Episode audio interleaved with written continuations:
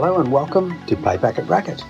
This podcast discusses life through the lens of personal growth, business lessons, and music.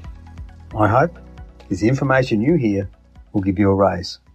My name is Will Price. I like brownies. I can eat lots of brownies.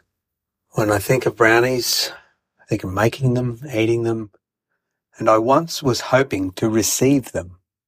Interestingly enough, this image of brownies has a lot of positive and negative memories. And one is, as a plumber, our friends ask us to do work. And one of the things I did many years ago in my first maintenance business is I made a blog. So all of that free information, all of those doubtful questions that people make, put them on there. And there was about 40 standard questions that we'd go through to sort of be the icebreaker to develop a relationship with the customer. And we did once a year find customers that are really down on their luck or, or they've been ripped off or unfinished work.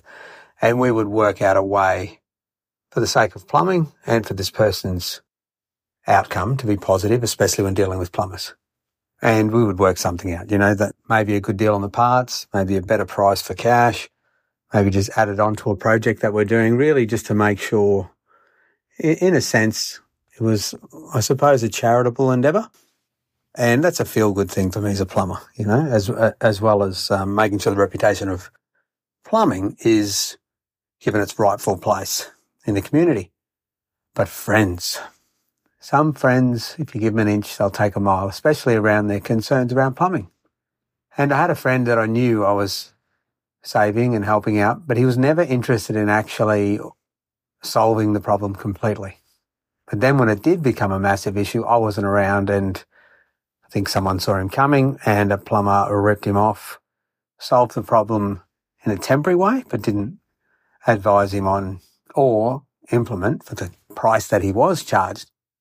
And when I went to save him again, he would always say, oh, I'll get you a beer next time. I'll get you all this, get you, get you. I said, no, look, why don't you just like my worst customers, actually, no, my most underprivileged customers would find a way to give me something. You know, I'd say, don't worry about it. And I'd be loading my tools. There's a 50 in my toolbox or even a 20, like whatever. There's a way to give what you can. But this person didn't have that problem. He had a problem with just showing gratitude. Our families were intertwined. And I just said to him one day, look, I heard your wife can cook some great brownies. You just get me those which really, in, uh, what's the ingredients? $10? Add a bit of love, it's priceless. This didn't occur. So I just sort of, mm, just let it be. Like, that's just how people are. But I also knew this was this continuing habit of, I'll promise you a beer, I'll help you with this, I'll do this, never coming to reciprocate.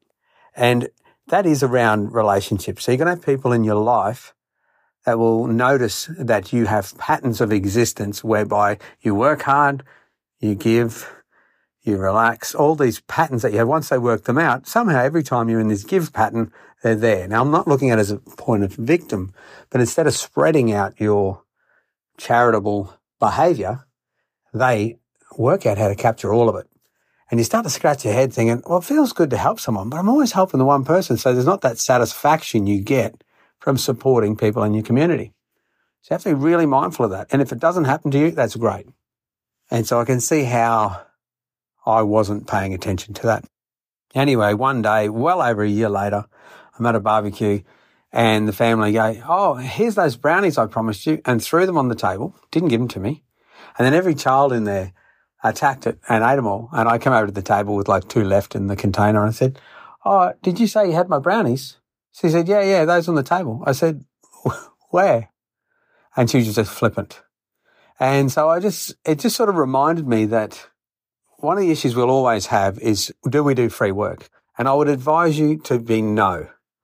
I had a couple of years in the banking industry just to learn how money behaves in the commercial sector and retail. And one of the things I used to talk about in the bank was hurt money.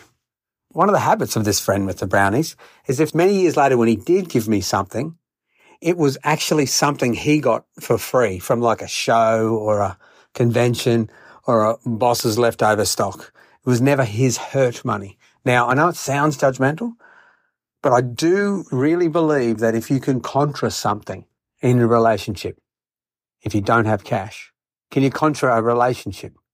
Like I had one customer I used to work for and I had a credit that I owed to them. So we did a project and I was working out to pay that.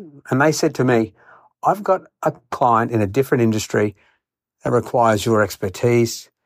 Can you go and see them? And we'll call our account square. There's always a way to not be free. I know nowadays, especially on the internet, free, free, free, free to get your attention, but ultimately they're just clustering your life. They're clustering your focus. So you won't see anything for free from Will Price training.